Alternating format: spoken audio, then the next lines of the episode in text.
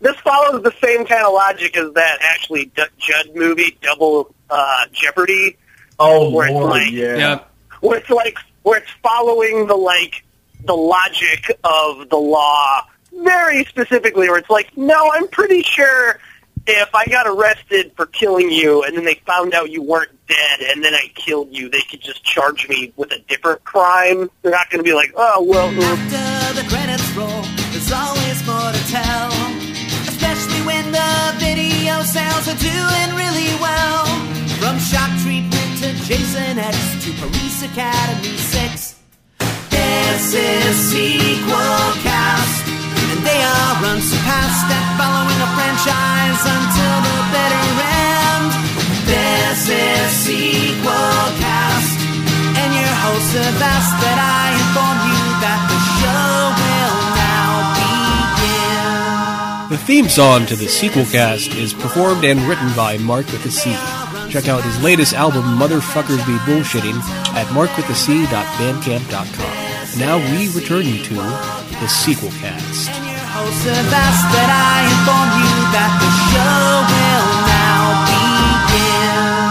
Excuse me, excuse me, fellas. What? Excuse me, uh, this is tuna. I hate tuna, okay? I refuse to stuck with tuna. Hey, Leo, don't eat tuna. Oh, where were you? I just said that. I'm not eating it. I'm not eating tuna. Come on, let's go back. Yeah, we're not going back, so just shut up. Oh, sure. Don't go back. Okay, okay, don't go back. That's it. Oh, They're. Let me tell you, can I give you two guys a friendly piece of advice, okay? Don't ever go up to the drive-thru, okay? Always walk up to the counter. You know what? Okay, okay, okay, okay. okay. They fuck you at the drive-thru, okay? They fuck you at the drive-thru. They know you're gonna be miles away before you find out you got fucked, okay? They know you're not gonna turn around and go back. So they don't care. Who gets fucked? Oh, Leo gets. Okay, sure. I don't give a fuck. I'm not eating this tuna, okay? Shut up! Hello and welcome to the Sequel Cast. The Sequel Cast is a show that talks about movies in a franchise, one movie at a time. Uh, we're currently in the middle of looking at the Lethal Weapon movies, and uh, with this episode, we're focusing on Lethal Weapon 2, came out in 1989, and you know, directed by Richard Donner, uh, just like the first film, and in fact, all the films in the franchise.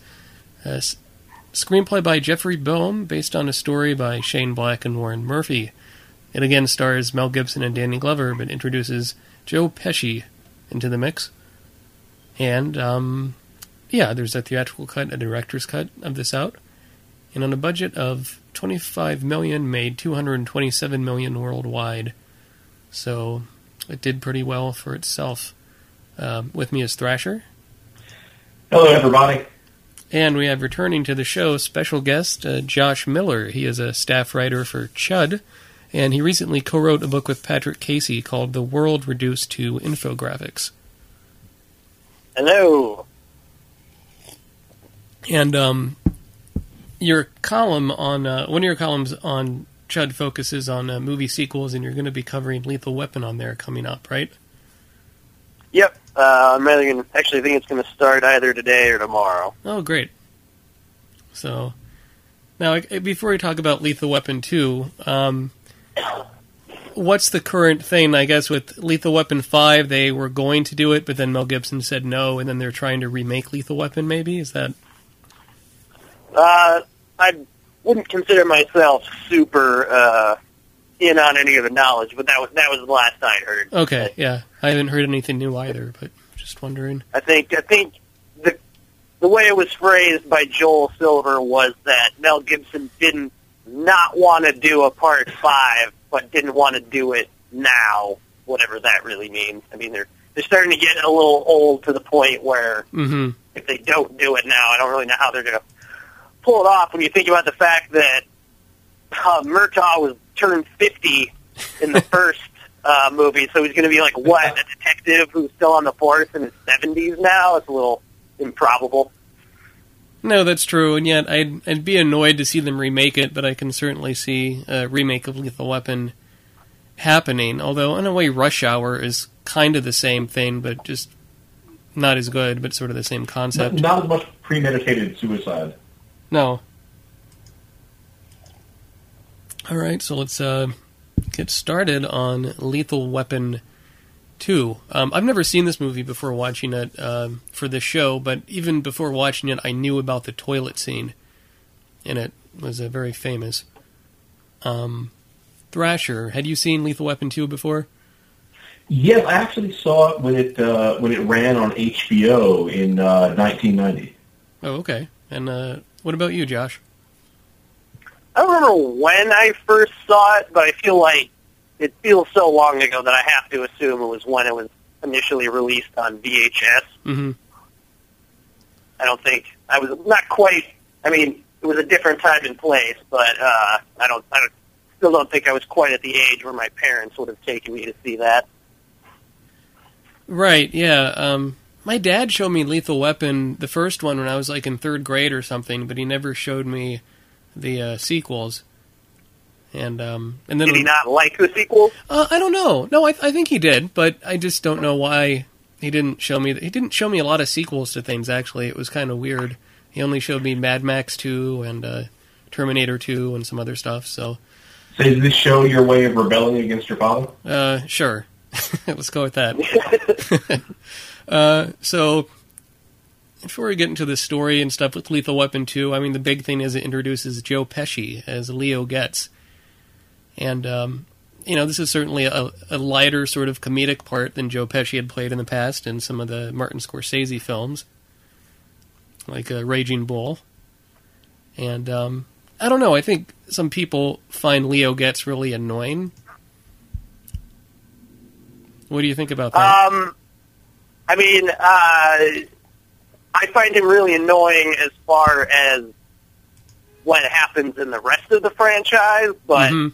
um, in this movie, I, I mean, he's supposed to be annoying. That's kind of the whole point Yeah, of the cha- like. Basically, if you don't find the character annoying, the entire chemistry of uh, his triangle with Riggs and Murtaugh doesn't work because they're police officers, you know, assigned to protect him, and they're just constantly physically and verbally abusing him.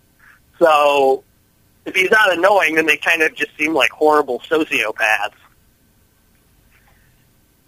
Yeah, I, think I think Joe Pesci's character is is meant to be to be not, not comic relief, but but annoying in that way that comic relief is annoying. You know, Yeah. if two real police officers had to deal with a movie comic relief character, that's kind of how I see the dynamic. But it's a dynamic that works. It's a character that works for Pesci. I mean, the way Lethal Weapon 2 starts is in the middle of a car chase. It's very different from the beginning of the first film. You're kind of in the middle of an action sequence that I think, uh, I don't know, it's okay, but it just sort of seems like it could have been an action sequence in any other movie. There's a lot of 80s movies with uh, car chases. I also, I don't know, it, it only happens for like a few bars of the song, but I, I totally didn't remember this until I was rewatching it for uh, my column on Chud. Um, but over the WB, the Warner Brothers logo, logo uh, as we're transitioning into the uh, car chase opening, they play a little bit of the Looney Tunes theme song Yeah, which that's I right. feel like it's basically just it's basically this movie's like this movie. The first movie was kind of fucked up. You know, Riggs wanted to commit suicide. It opens with a girl snorting cocaine and throwing herself naked off a you know balcony. But now the movie's just wacky. yeah. Well, right, and in fact, uh, an original draft of Lethal Weapon 2 written by Shane Black, who wrote the original, uh, at the end had uh, Mel Gibson's character die. And had the girl live and not drown. And I guess she would have continued the franchise with Danny Glover. I have no idea, but I don't know. It how was that would- dynamic. Uh, I mean that it's like that's a rare case where uh, you know I kind of side with the soulless uh, movie studio that is only concerned with making more Lethal Weapon movies. Because I'm like, why you can't kill R- Mel Gibson? I No. mean, that just seems like why even make a sequel if that was like your attitude, you know? uh, but uh, but I mean, I, I assume that Shane Black walked away from the movie, Yes. not Yeah. just because of that, but because he wanted the movie to have uh, a harder edge to it and darker tone. Um, and clearly, Joel Silver and you know the studio just wanted it we're, we're latching onto the fact that what people really responded to in the first one was the comedy more so than anything else. I mean, the first one had its funny moments, but I mean, it, it certainly had a more serious tone. I think that's true. Uh, Thrasher, you were going to say something? Well, I was just going to say, like, it. I, I would feel like if you did kill off uh, Gibson's character in the second film, I really would have uh, sort of felt betrayed because it almost is like you know he he starts taking steps to get his life back together at the end of the first Lethal Weapon. Then you kill him off before he really has a chance to get his life back together. Yeah, and I also, mean, I can't. No one would have liked that. no, it would have been riots. I don't think you could have gotten away with it. I mean, that reminds me of uh, in, when I saw uh, Indiana Jones 4, was it Kingdom of the Crystal Skull in the theater, there's that nuke the fridge moment. And for a second, I was really thinking that the fridge would open up and Indiana Jones would be dead. And I was like, wow, that'd be ballsy. just a skeleton with a fedora would fall out. yeah, but, uh, you know, that's not what happened, of course, in that movie. But um, I just think that's sort of funny. Uh, you know, the, the bad guy in this, uh, or the main one, Arjen Rudd, is Joss Ackland, who I uh, remember from uh, Bill and Ted's Bogus Journey as um, the bad guy general from that one.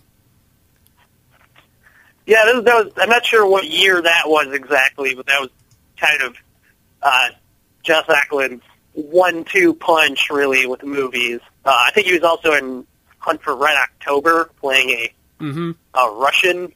Um, and then yeah, you know, he's like, you don't really see him a lot in movies. Oh, I guess he was in Mighty Ducks too. Mighty Ducks Part One. What am I talking about? So, okay, he was in a bunch of movies for a brief period of time. Yeah, I think now he's still alive and he still does a lot of British television, I think, but you're right. Um, and yeah, I don't think, you know, the first movie, it didn't even introduce uh, Gary Busey as the bad guy until like halfway through the film, really. Or, you know, or at least had stepped up that conflict. In this one, you get the, the South African bad guys pretty early on, but yet they don't have much of a personality. I found they're very two dimensional, not as memorable. Um, you have like the scary eyebrows of like the number two bad guy person, but Well, it's kind of generic foreign villain. hmm Um, I guess I would disagree only in the sense that because in the, part two basically has the same setup with our villains as the first one did, where there's like the main bad guy, but then really the main bad guy is his like underling, right. uh, who gets it like you know uh, Mr. Joshua Gary Busey in the first one like lives longer than uh, uh, the general character, just like uh, Arjen Rudd dies. I think he dies before um, his like number two goon. Um, but Yep. uh, I mean, Gary Busey is way more. I mean, Gary Busey. He's way more memorable than the guy from Part Two. But I thought Joss Ackland was actually a better boss man Mm. than the general from the first one. Who Yeah. I, I mean, who was the dad from Dar- Dharma and Greg. I found him so like he was like simultaneously forgettable and sort of like cartoonishly over the top, just the way he would talk. I, I felt like he was like a, I felt like he was the villain from a way worse B movie than Lethal Weapon was. Um, whereas Joss Ackland, I mean, they are like two dimensional in the fact that it's just like, oh, South Africans are racist, so they're evil. Um, but I mean, Joss Ackland's a cool actor, and he's got a very memorable, cool voice, and so even just that alone, uh, like, I, I mean, I've remembered him all these years, where I couldn't even remember what the villain from the first Lethal Weapon looked like until I watched it again. Right.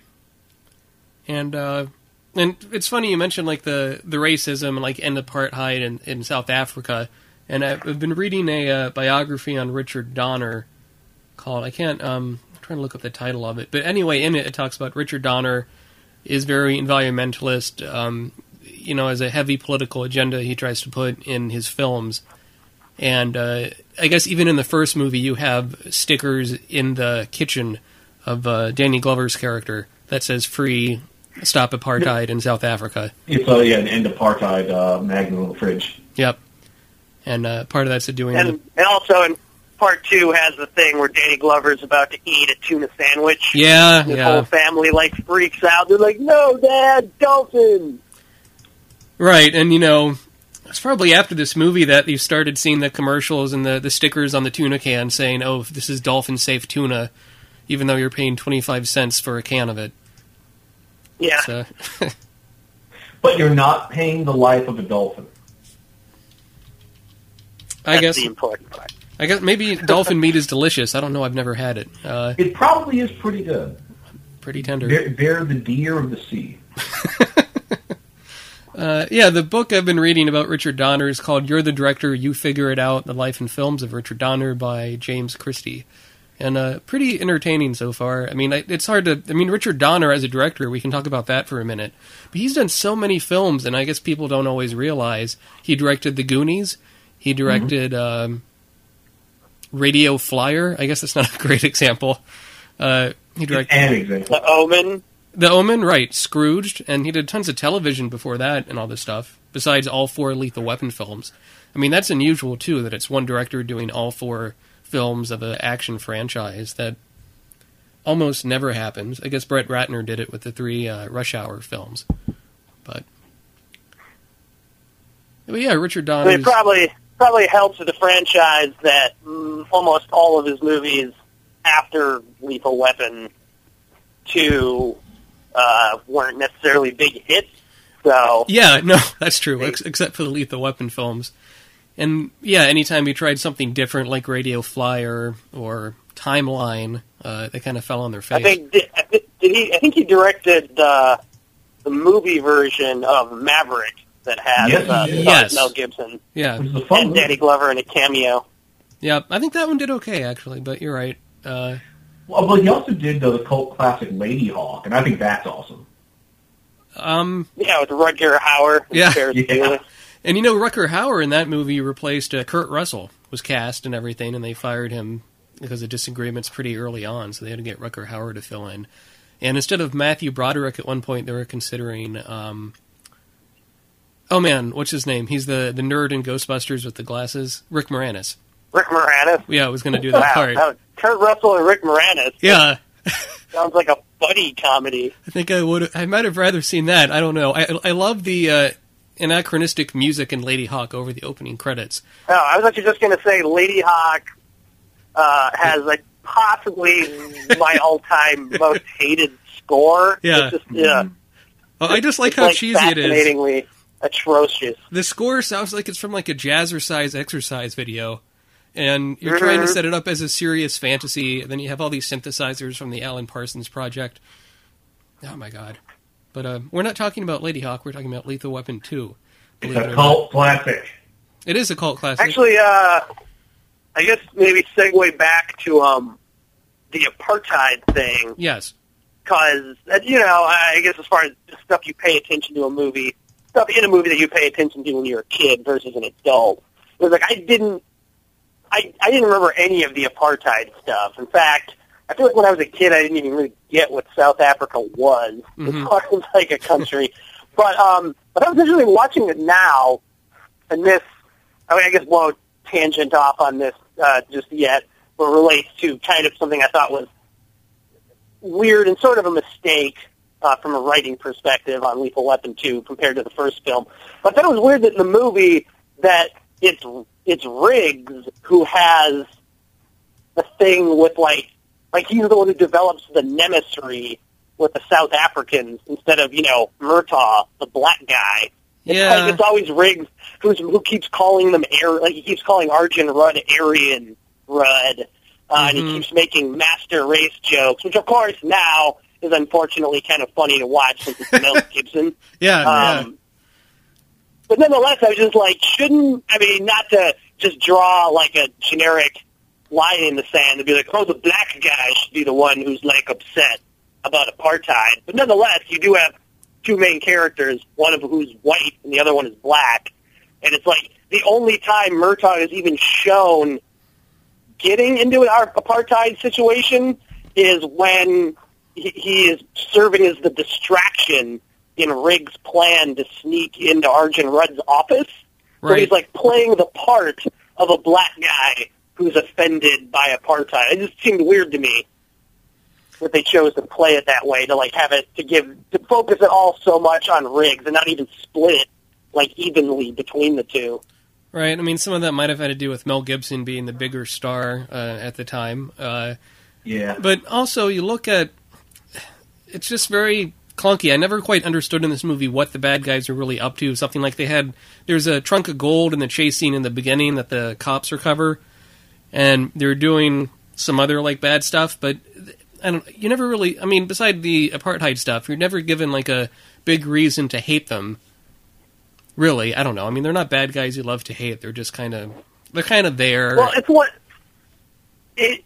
it I feel like it, they treat it the same way they treat the drugs in the first one, but the big difference is is that, like, I mean, I feel like people you watch a movie as an American, you get you understand the problems with the drug trade. You don't need to like explain it. They're just like these guys got some drugs, and they're going to switch hands at this location at this time. We need to show up and stop them. But uh, yeah, it doesn't. You can't really think about what they're doing with the Krugerrands because they tell us the Krugerrands are illegal to import into the U.S.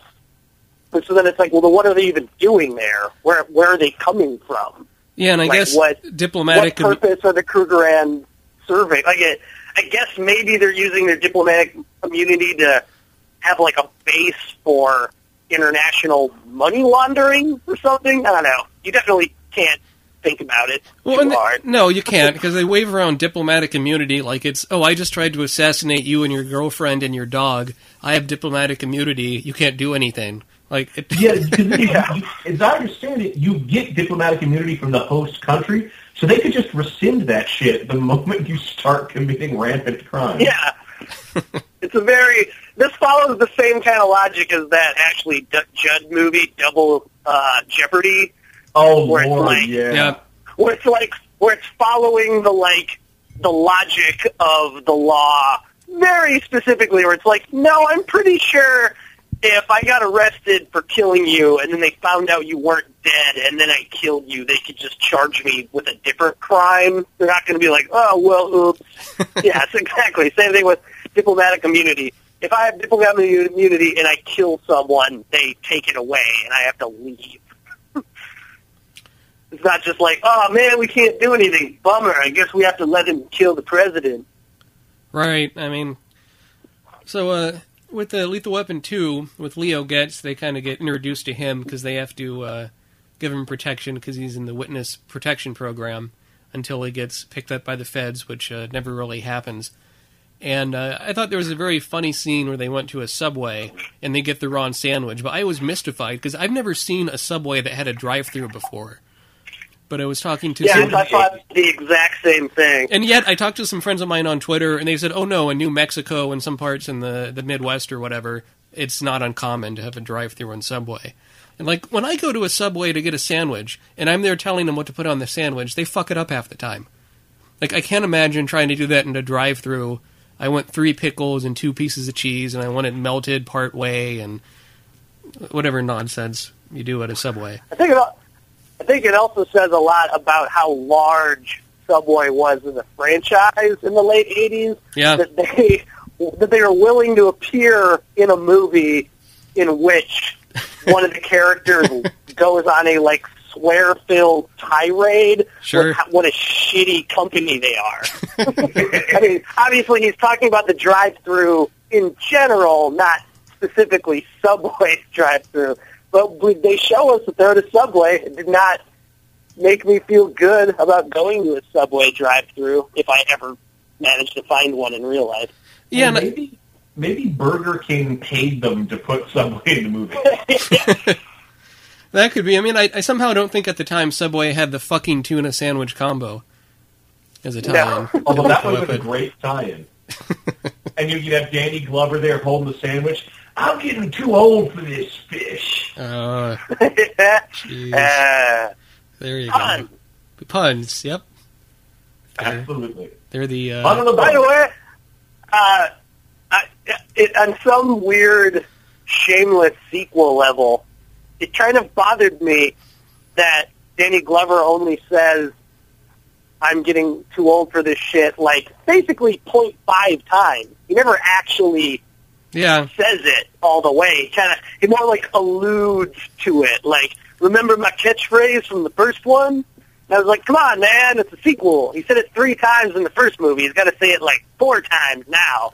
It has to become I kind of like that. more in each one. Sequels No. Trying to one up themselves by cramming in catchphrases. Well, then in this one, at least, at least two or three times, I believe Mel Gibson, you know, is, is in a scene where he's going to do, do something crazy, and he says one, two, three, Hebo, you know, doing a Three Stooges reference. Yeah. And the first time, Uh, they they they love the Three Stooges references. there's a the lot of them, sure. Awesome. And uh, I don't. The first time it's cute, and then he does it like two or three times, and it's like, well, I don't think it's as funny when you repeat it. I don't know, and he's not. That's like a catch, but that, so that's the catchphrase they did repeat. Um, so, what did you think about the romantic interest in this film? Um, well, I think Patsy Kensit is very attractive. Yes, Uh, I'll say that.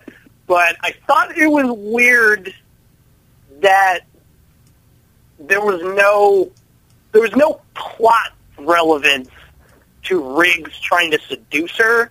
Like it wasn't it wasn't like he was using her to get in with Arjen Rudd's company and then kind of fell in love with her while it was happening. Like it's pretty seriously that he just finds her cute and wants to date her while he is also trying to take down this South African crime lord. yeah, it's certainly very rushed. I mean, he he meets her for five seconds and then follows her to a grocery store and uh, gives her tips about how to pick out vegetables. It's something Throws that, all her groceries on the floor yeah, right. Throws the groceries on the floor, runs out. like, like an asshole. Some cop. But I guess uh, she likes assholes, so she goes back to his uh, trailer, and, and I guess isn't scared away by a trailer. I mean, I think if you take someone home and you're living in a trailer, you'd have some explaining to do. I mean, he's a cop. I mean, the money he's making can't be that bad. But I guess he likes the beach No. view. Oh, he's making plenty of money. He just has bad credit. Well, he's like constantly breaking his TV and getting a new one. I assume, based on what we've seen in the franchise so far. Sticking all the guns in his mouth, yeah. And uh, you, you get the dog back. Uh, I really like this scene where he's uh, sleeping with um, Patsy Kensit, and an attack is is put upon them from the South Africans. They're kind of going around killing people. Although it's kind of ridiculous. You got people in a trailer park in a mobile home. You think you could put explosives in the mobile home and set them off, not assault them with like three helicopters and all these snipers and everything. Well, it's kind of the, like I feel like that's the mo of the franchise, at least Yeah. movies in. Because I I thought the same thing in the first movie when Mr. Joshua kills um, I'm forgetting the character's name, but you know Tom Atkins' character, uh, whose daughter gets killed and stuff. The fact that they decide that they're like, I want to kill this guy, and instead of doing something I don't know covert or more ninja-like, they fly fly a helicopter into his daughter's funeral so they can like snipe him through the window. Yeah. I'm like, why? I realize that he's Gary Busey's character is like a super badass commando, but I don't know why you would ever assume that that was the best possible way to make sure you kill this guy. Um, but yeah, I mean, same thing in uh, the second one. They just kind of they bull in a china shop their way through all their attacks. Well, They're not they're not sneaky people. it, it could be just another case of you know this is a sequel. We got to get bigger and better. We had a helicopter attack somebody in his pri- in his private office. We got to have a helicopter attack a funeral now. It's the only way to up the stakes. And I think you have some fun moments. More helicopters. More helicopters, of course. And uh, you got some fun moments with him on top of the trailer with the machine gun, and they're trying to sneak out. But I, I really thought they were going to kill the dog. I think that would have been that would have made sense. But somehow a dog can dodge bullets and sneak across and jump in a car and, and not get hit. I thought that was. But if you killed a dog, I think that'd make people really upset. Yeah, yeah. On, on Chud, we recently did a list of the 20 best pet deaths Oh, in movies, uh, and it it's funny. I mean, it's like people people get really upset when you kill dogs in particular. Like way more upset than if you kill people. Like 80 people could die in a movie. And if you just like cut off a dog's leg and it lived, you'll be like, that movie's awful. So did you count something from John Carpenter's The The Thing? Would that count as a dog death or not really? Because it's possessed by an alien. no, we had that in that. Oh, okay. Uh, the sled dog's getting it. Yep. Yeah, I don't know what it is about when you kill a dog in a movie. It makes people really upset. And even this wasn't something like where they exactly killed a dog, but I was watching a Futurama episode where there's a fossilized dog. I think it's called Jurassic Bark or something. And Yeah, they bring Jurassic it, Bark. And they bring it back to life. No, no, they they don't. Oh, no, they decide not to. Don't bring it back to life because Fry thinks that that would be kind of cheating the dog out of the good life that it did have. And I was watching it with my wife. My wife was getting really upset and teary eyed and stuff, even though it just was a cartoon, but it was about a dog. And uh, yeah, I don't know what it is. You can kill a million people in a movie, but you kill a dog, or if you kill a cat, no one really cares. But If you boil a rabbit, no one cares either. No, certainly not at all. You won't care about rabbit. But uh, yeah, but I do. But I think giving Rig the dog though definitely was a smart choice, even just in the first movie to kind of because he's kind of like like you feel bad for him because his wife died, but he's also sort. I mean, he's kind of, kind of a bad guy in the sense that he's just going around shooting people constantly when he could have been trying to like wound them or just you know not shoot them at all. Uh, but you give, you give a guy a dog, then it's like that lets you know that he's like good guy. If you show him being nice to a dog, because people are like, oh, he's nice to a dog. He can't be all bad. and it makes him slightly less creepy. He's not in a trailer by himself in the first film, you know, trying to kill himself and watching Looney Tunes. He has a dog with him, so that's something. hmm I did like that the dog has some weird trap door on the Yeah. floor of the trailer. I wanted more of that. Yeah, I'm a fan of trap doors of all kinds I'll keep and that. In, secret passages. keep that in mind. Uh, I mean, so what do we think about the toilet scene? I think that's one of the big takeaways from Lethal Weapon 2. That's the scene everyone remembers. Exactly, uh, where uh, Danny Glover is at, or Mel Gibson gets a call. I think this probably happened before the attempted assassination scene, actually. But uh, yeah, and he, um, Mel Gibson gets a call from Danny Glover, and Danny Glover's been in the toilet all day, and he says, "Oh, just come over here." And he comes in, and he's been sitting in the toilet, and on the first roll of toilet paper, it says something like "Boom, you're dead." Yeah, and he's afraid of getting off the toilet, and Mel Gibson ducks behind the toilet, and there's a plastic explosive in there. Uh, I, I think it's a tense scene, but it, it's also very ridiculous, and the scene knows it's ridiculous as well. It does, and uh, complicated way to kill someone too.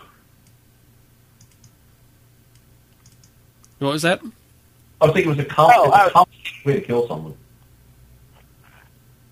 yeah, yeah, definitely. They, I mean, apparently they can only fly. They have two two things: either fly a helicopter in, or kill you in some kind of like wily coyote fashion that may not work at all. Like, what if? how did they know Murtaugh had to take a shit that day? What if he had waited till he got into the office? It would have been totally wasted. Well, but what, What if? if anybody else had used that restroom? No, but see, I don't think uh, Danny Glover had to take a shit that day because if he did, he would have. He might have used the toilet paper that had the boom message written on it. he might have used that piece.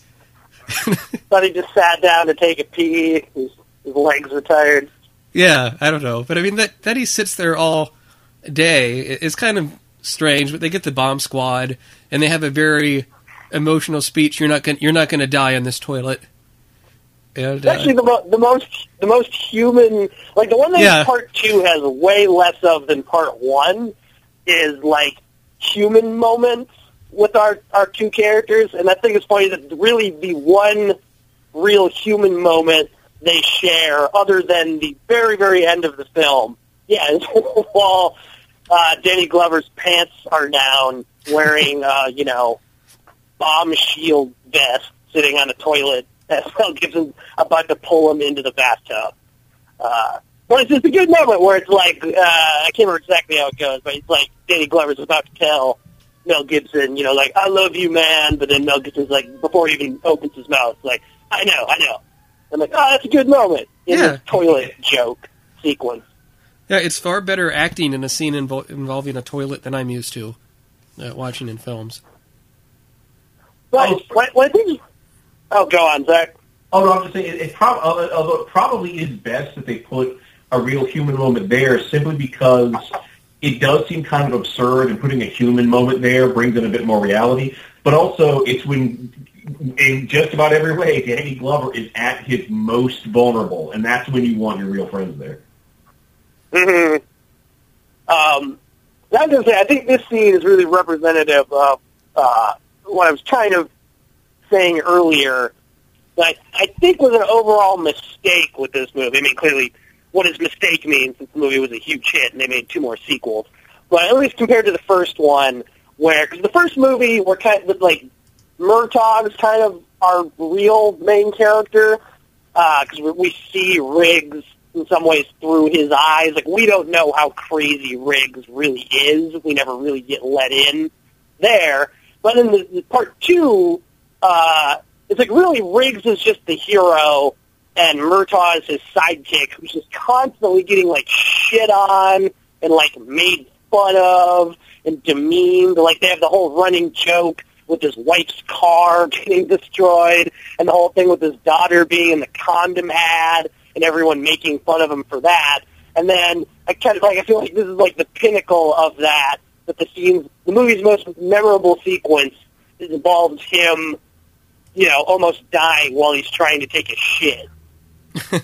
It's like it's always it's always amazing that he didn't have a part where the character gets like deep pants in front of everyone or falls into a pool of shit or something while everyone points and laughs. You mentioned the. Uh, I, I felt bad for Murtaugh the whole movie. I was like, poor guy. Everything bad happens to him. Nothing bad happens to Mel Gibson until his girlfriend gets killed. I guess that's not good. yeah, you mentioned the condom ad. I think that's a pretty funny scene where Danny Glover's uh, or Murtaugh's daughter, you know, gets a her first acting role, and the whole family sits around the TV, and it's a condom commercial. And uh, I think that's funny. And the movie could have used more moments with uh, Murtaugh's family. You got a lot of that in the first film. There's a lot less of it here. Uh, you know, it's more of a straight action picture Then I think the first one was. And uh, a little Yeah, bit, no, I'd, I'd agree. Actually, I was just uh, I was just kind of skipping around um, before uh, uh, the podcast here, just watching random scenes from part two. And one of the random scenes that I ended up watching was the scene where they're, the family's sitting around waiting to watch the condom ad. And I was just like, oh, this is such a great scene that it's just like one of the best scenes in the first movie. Was also a small family scene where Riggs first comes over for dinner Yeah. and uh, the same daughter is like flirting with them, and you know Murtaugh is getting kind of like flustered, realizing what's going on. Like all the stuff with Murtaugh's family is, is great. Um, and I, I agree. I agree that the movie probably would maybe I don't know how they would necessarily fit it in, but I think the movie would have been better with more of that, more of them in it. I, I really like the inclusion of the condom ad for, for a number of reasons. One of them being that, you know, by 1989, you couldn't ignore AIDS anymore. Uh, and, you know, and the, the, whole notion of, of protected sex was really finally getting out into the, into the public eye. But also, like, it, it was going to be, uh, it was going to be uh, a few years later, there was going to be a number of controversies when condom companies were starting to try to buy uh, airtime on national television uh, to air, you know, to, to air condom ads, and there was a tremendous uh, amount of backlash at the time. You know, I, I, I, mean, like that the movie sort of acknowledging that this stuff is going on by including that angle with the condom ad. I mean, that was probably even just more of the Richard Donner's subtle activism that we were talking about before.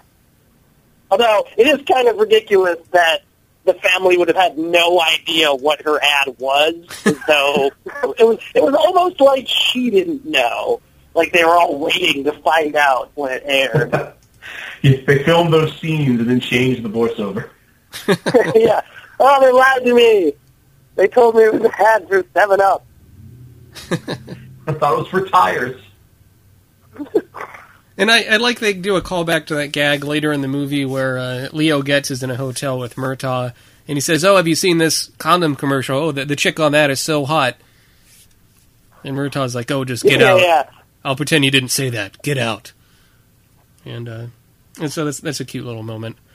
Um, And I do, uh, I liked all the stuff of, uh, it, it felt, I mean, it almost comes off as kind of like petty and self-centered, I suppose, but I, I, I liked the sort of realism aspect to it, that Murtaugh isn't really that upset that his daughter was in a condom ad. He's upset that the other cops will see it and give him shit about it, which they do.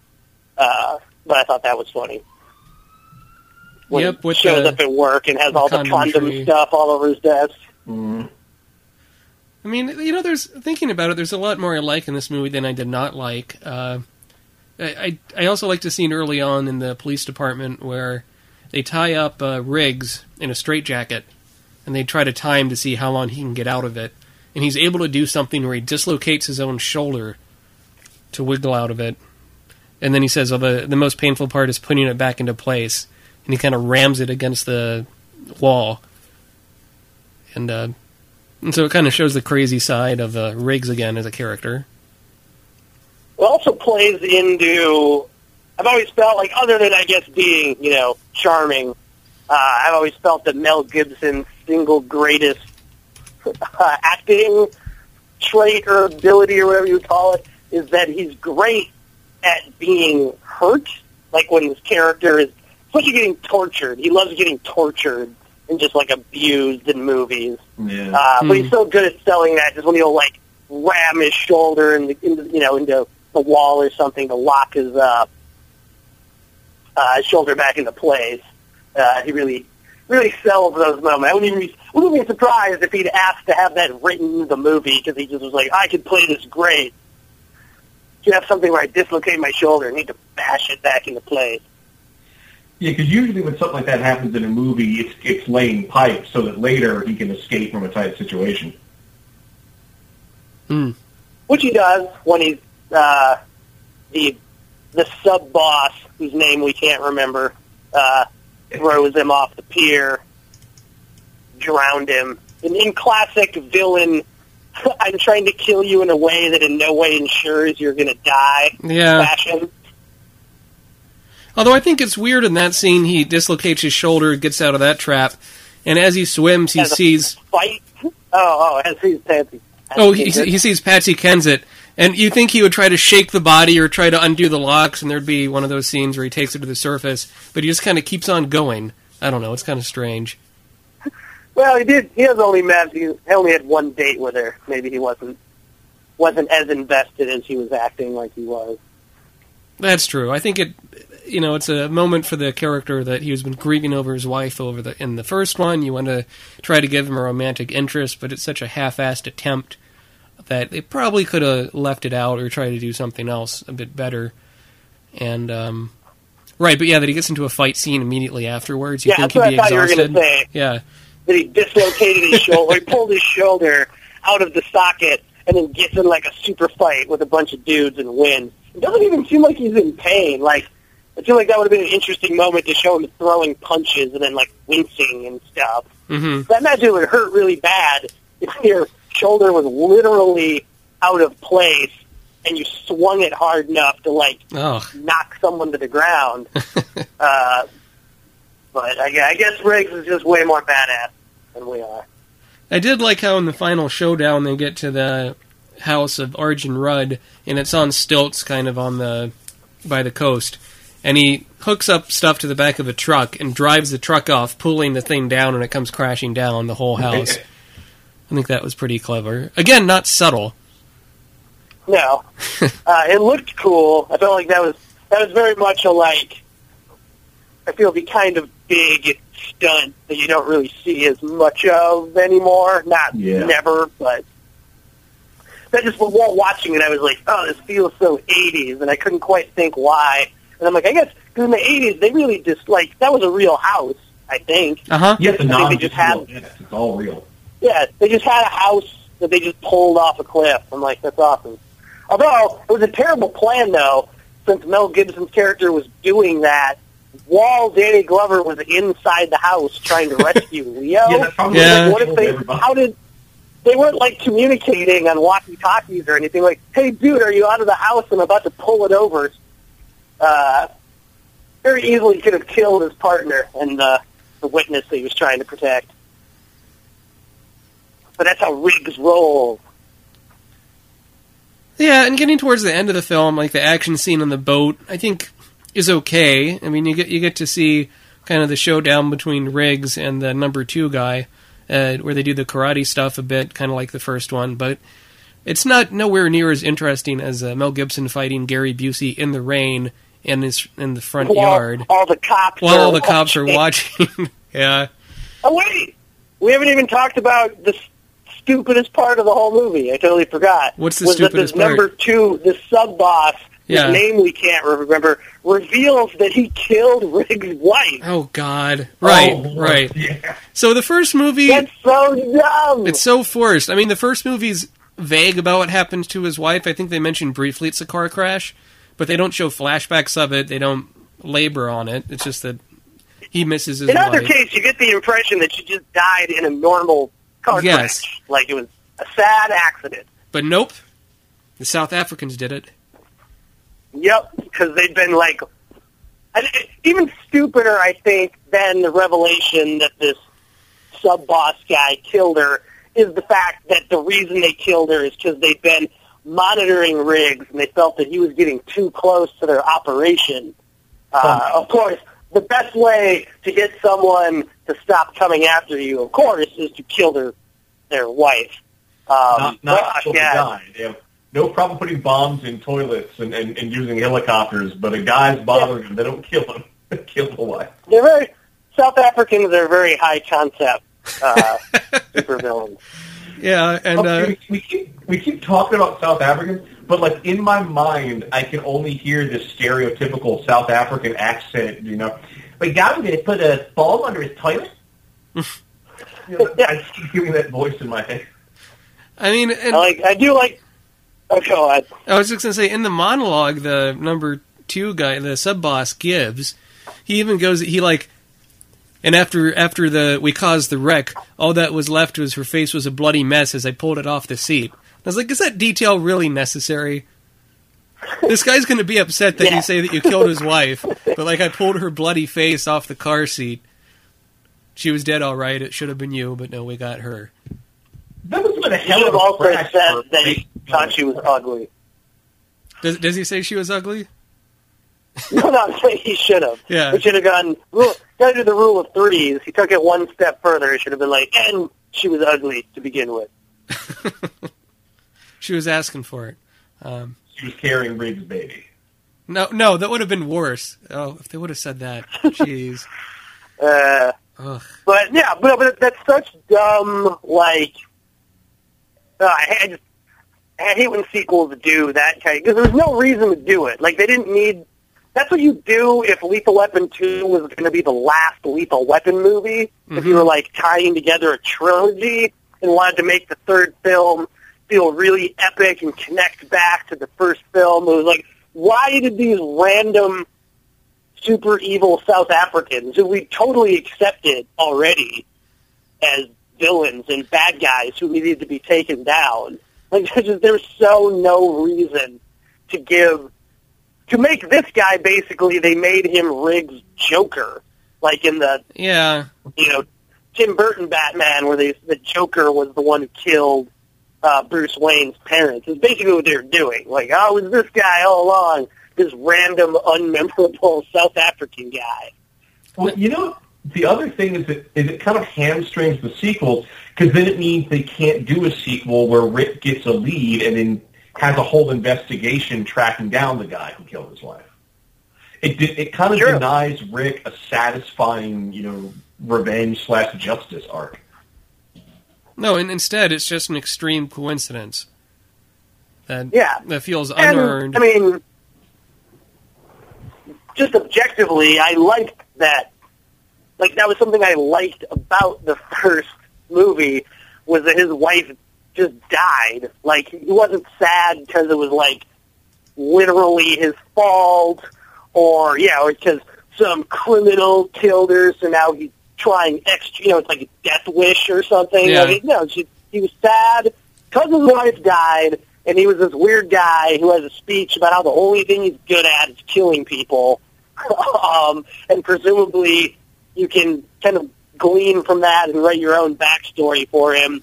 That he met this woman that he fell in love with and married, and she made his life worthwhile, and now she's dead. So he's gone back to only being good at killing people, and has become this like crazy, uh, you know, suicidal lunatic who's constantly shooting criminals. I mean, the end of the movie, it wraps up. It's okay. You get a nice conversation between Riggs and Murtaugh because Riggs is pretty injured, and um, they get a nice little character moment. And then it, it end, the end credits end with the George Harrison song called "Cheer Down," which I don't think quite fits. It's uh, not as heinous Although as the Lethal Weapon song. yeah, I was going to say anything is better than the Lethal Weapon song from the first movie. Sometimes love is a lethal No. weapon. No, no. The only way that song could have been worse is if Frank Stallone was singing it. No, no, no. You could, you could you could still make it a titular song. You know, you could have the song and because friendship is a lethal weapon too. Uh, that's Ah, Yeah. oh man, I would actually, I would have given them props for that. if they had a Lethal Weapon T O O song, I always kind of wish that last James Bond movie would have called their song "Quantum of Solace" and tie that into a chorus and make it rhyme. try yeah.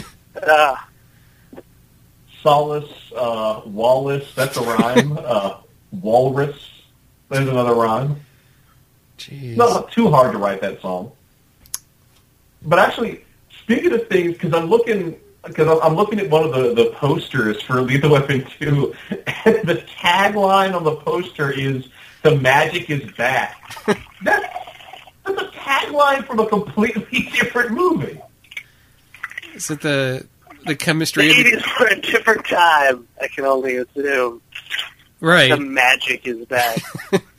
You know, I mean, I guess that's not- I guess that's not inaccurate so much as it is just a weird choice. The acting chemistry is back. yeah. At least the tagline isn't okay, okay, okay, okay, okay. No, that, that's the wait for the, the sequels where they bring Leo Getz back for no reason.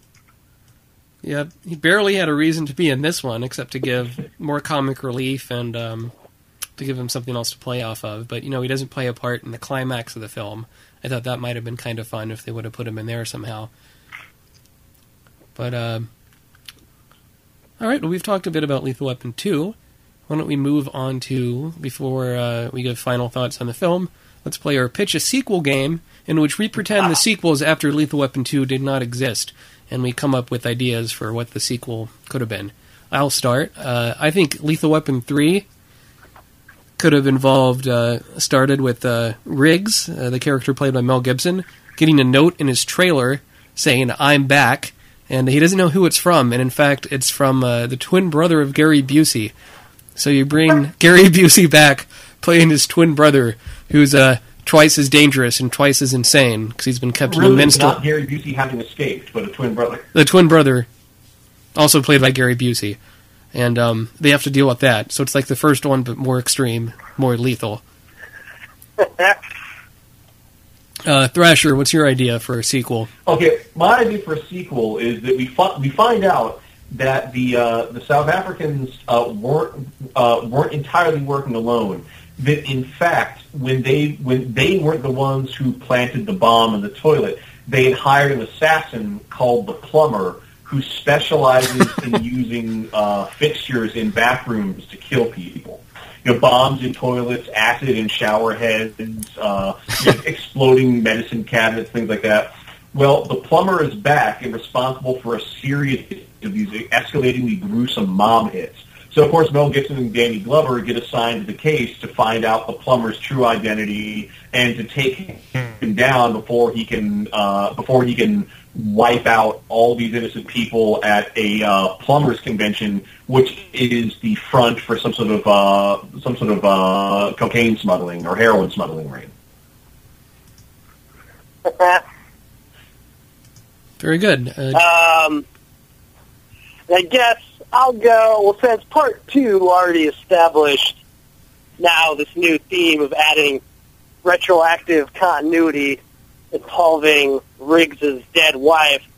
The only way to make that they already ruined it, as we just said. Now Yeah. we can't have another movie where. So it's like the only what what's the only way you can build off of that is that it turns out she's not dead. Oh, That was all a lie. she faked her own death, and not only did she fake her own death, but uh, she's evil herself.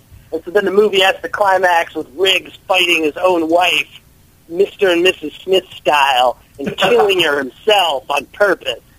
I like that. And you have to have some scene where there is a girl fight between her and uh, Murtaugh's wife. Of course, maybe Some, I guess she shouldn't, she shouldn't kill Mrs. Murtaugh. We like her. Well, there'll be lots of jokes about what a bad cook Mrs. Murtaugh is, of course. and then they use some of her cooking to uh, as a weapon, as a lethal weapon Yes. against Mel Gibson's wife. Uh, Oh boy. Okay. So that was, that was our pitch a sequel game. Uh, before we wrap things up, we're well. Okay, why don't we give our ratings now for Lethal Weapon two? Um, out of five stars, I give it three out of five stars. I think it's um, it's okay. It's better than I think it should have been, but it was a bit too goofy. I don't think you had as many iconic action scenes, such as the shootout kind of in the desert in the first one. Um, but you know, if you like the first one, you might as well watch this one. It has a very good toilet scene, perhaps the best toilet scene in uh, in all cinema. Uh, Thrasher, Better than the toilet scene at the beginning of Ice Pirates. yes, Okay, um, I'm gonna I'm gonna give it I'm gonna give it uh, uh, three and a half. I was I was entertained, and while the magic is back, not as much of it is back as I would like. Uh, I'll basically echo that one. I think I give it three and a half.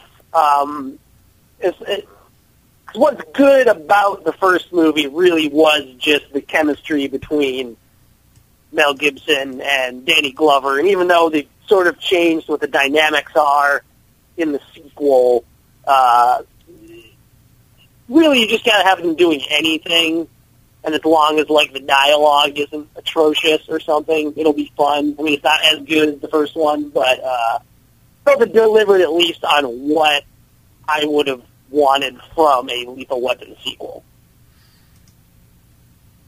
right, yeah, very good. Um, so before we end things, we're going to play a little new segment on Sequelcast called "What You Watching," where we talk about briefly about a movie or video game or something fun that we've been watching and want to talk about. Uh, for me, I will mention I, I got to sit down and watch the. Um, well, this isn't a fun example, but I'll talk about it anyway. I got to see the remake of Arthur, uh, starring um, Russell Brand. Of course, a remake of the film starring Dudley Moore and Liza Minnelli. And while I, I think the casting of Russell Brand was pretty smart, I guess if you're trying to do a remake, it was so watered down and so unnecessary, I guess, compared to the original that I don't quite understand why they made it. He's not a drunk anymore, right? Um, he drinks a little bit in that, but no. I mean, to put it this way, in the the opening of Arthur, Arthur's drinking, being driven around by his limo driver, and he picks up prostitutes. In this remake, he gets drunk and then puts on a Batman costume and drives around in the Batmobile uh, from Batman Forever. And the whole thing's kind of toothless. The one part I did like is Nick Nolte plays the angry uh, father of the rich woman that he's supposed to marry and um, he's kind of funny. There's some okay scenes with that, and I mean everyone everyone's trying, I guess. And even when uh, Russell Brand as Arthur is trying to be drunk, he tries to sound a little bit like Dudley Moore in those moments, which was kind of interesting. But I, I can't recommend it. It wasn't something I much cared for. Yeah, I suspect they just needed a vehicle for a funny Englishman, but did not have any imagination to think beyond Arthur. Yeah, and it didn't do so well, so I don't think we'll be seeing a sequel to uh, that one, even though the original Arthur with Dudley Moore did have a sequel called On the Rocks, which is just pathetic. Um, Thrasher, what's something you've been watching? Uh, well, actually, I saw John Carter last weekend. Oh, in the theater. Okay, what did you think? Yeah, yeah. I overall, overall, I enjoyed it. It's it's it's a, a bit clunky in the beginning, but once once you, they actually get John Carter to Mars, it is it is very enjoyable. It really it's very it's very faithful uh, to the original novel, though they did have to pull a couple of elements uh, from some of the later novels to make it a bit more coherent. But you know, it's it's true to the characters. Uh, I Tars Tarkas, played by Willem Dafoe, that is like exactly how I imagined the character when I read the book. But you've read some of the books then, right? Isn't there like Yes, a yeah, dozen of them or something? pardon? Isn't there like a dozen of those books? Yeah, there- there's close. There's about about a dozen. Um, the, and and that's actually something because because I, you know going into it, I had read the books, uh, and my girlfriend hadn't. She still enjoyed the movie, but she kind of like she, she felt she would have enjoyed it more if she had read the source material. Uh, th- this was clearly made by people who who who knew and understood the the novels by Edgar Rice Burroughs. So you probably will get a bit more out of it if you're already familiar with those books. Gotcha. Uh, Josh, what's something you've seen recently that you want to talk about? Um, my girlfriend and I uh, just watched. For fans of So Bad It's Good Oh yeah. uh, cinema, I recommend an early '90s movie called Doppelganger, Hmm. starring a starring a like poised for comeback Drew Barrymore. Like after she cleaned herself up, this is around the same time she made Poison Ivy, uh, and she gets naked in the movie, which is great if you're a guy or lesbian or just an appreciator of boobs. Um, but uh, the movie, it's just it's so like pleasantly atrocious, and it's one of those movies where the screenwriter's like, "Who should our hero be?" I know, a struggling screenwriter. Uh, and there's just all this stuff in it about movies, but the movie has nothing to do with movies. That's just like what our male lead does. Uh, and he has a writing partner, and they have these sort of like faux Howard Hawksian like banter conversations about movies, and uh, and then I mean the whole movie is just like ridiculous, and then it kind of crescendos out of nowhere. I realize this is spoiling it, but I'm trying to encourage people to see it. But it crescendos all of a sudden into this like really elaborate, effects-heavy horror movie climax involving Oh, like this really elaborate, uh, like transformation sequence. Um, it is hilarious. Clearly, Dredgen knows what I'm talking about. Yeah, I haven't seen it, but reading the plot description, it re- sounds a little bit reminiscent of the Lindsay Lohan "I Know Who Killed Me." Is it? But that one's about evil twins, though, I mean, sort of. that that's also That's- hilarious and bad. Yeah. this is more. This is like pleasant though. Okay, okay, Like, like it's, it's I don't know. It's it's like a like it's trying to be like kind of funny, not like waka waka funny. yeah, Uh, but it's not trying to be all super intense, like I I know who killed me or whatever that Lindsay Lohan movie is. Uh, plus, I just in general enjoy watching Drew Barrymore more than uh, Lindsay Lohan. yeah. Very good. So it doesn't have doesn't Lindsay Lohan like have a robot hand like Luke Skywalker in that movie? Or something? She- she has a robot- She has a robot leg that runs out of batteries that she has to keep on plugging into the wall. 'Cause that's how it works. Oh, it's yeah, that's another special one. Okay, I'll have to check out that doppelganger. That sounds pretty interesting. I certainly a lot of Drew Barrymore stuff that she's been in that I have not seen. So, um, That used to be a fixture on the Sci-Fi Channel when it first started. yeah. Uh, Josh, is there That any they didn't have the naked shower scene. nope? Run that. Josh, is there anything you want to promote? Um, I guess just that on Chud.com uh, this week I'll be starting my my Lethal Weapon franchise column. Uh, I also wrote uh, a web series for Fox Digital called Let's Big Happy. Uh, I did not come up with that title, but uh, that's what it's called. and that will be premiering somewhere online uh, at the end of the month. Uh, I don't quite, I don't really understand how web releasing works. So Well, congratulations. I'll have to keep an eye out for that. Uh, Let's Big Happy. Yep. Um, cool. Well, thanks, Josh, for coming on the sequel cast again. thanks for having me. No problem. Um, so, all right. Have a good night. See you, All Good bye. to have you. Okay. So, um, for the sequel cast, this is Matt And this is Thrasher. saying. Okay, okay, okay, okay, Oh, before Lethal Weapon. Oh, okay. okay, okay, okay, Okay. okay, okay. Hey, Mo! Fucking tuna. Got the wrong sandwich. You- you- Before Lethal Weapon 2, I didn't think that there could be a bomb under my toilet. Now I check every time. You're dropping bombs all right in the toilet. They're just not explosive. Hey, now that's potty mouth. Yep. feel feel the humor drain away. Last few seconds of the show, the cork came out of the bottom. Yeah. Oh man. All right. Cool.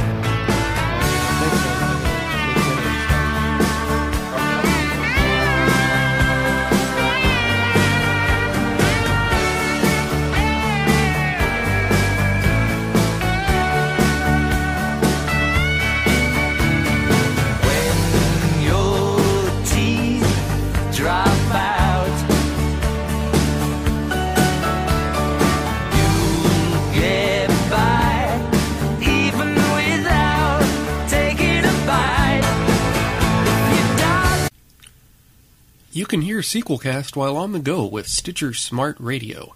Stitcher is a free news and talk mobile app available for your smartphone. And when you download Stitcher to hear Sequelcast, you have a chance to win some money. Downloading is quick and easy, just find Stitcher in the App Store. Download it, it's free and takes just a few seconds. Then, during registration, hit the promo code box and enter Sequelcast to get automatically entered to win $100. The latest episode of the show will always be waiting for you in your favorites. You'll get access to lots of other amazing shows, too.